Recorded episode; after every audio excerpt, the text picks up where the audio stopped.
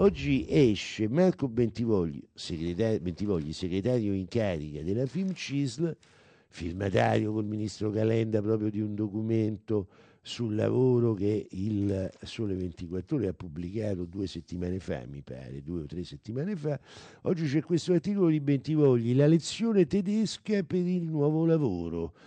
Eh, l'accordo in Baden-Württemberg prevede una settimana possibile da 28 ore per curare figli e parenti. Occorrono soluzioni pragmatiche, quasi sartoriali, è un aggettivo che piace a Bentivogli e anche a Calenda.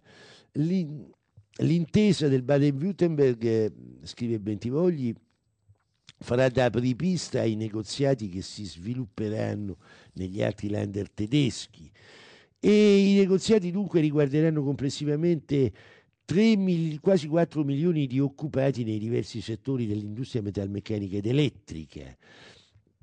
Perché in Germania, fa notare il sindacalista che di queste cose si intende, non esiste un vero e proprio contratto nazionale. Ah, eppure come ci segnala l'ufficio internazionale della FIM CISL guida, guida, a guida di Gianni Alioti, ci piaccia o no, è chiaro che ci troviamo in presenza di un fattore di discontinuità. Dopo anni segnati dalla moderazione salariale, frutto di una politica sindacale improntata al pragmatismo necessario a contrastare gli effetti della crisi, la IG Metal, che è il più grande sindacato al mondo perché ha 2.260.000 iscritti, accorpando i sindacati dei settori industriali, ha innestato la quarta. Nessuna abiura delle scelte del recente passato, nessuna improvvisa radicalizzazione, ma questo sì, un cambio di fase di prospettiva economica.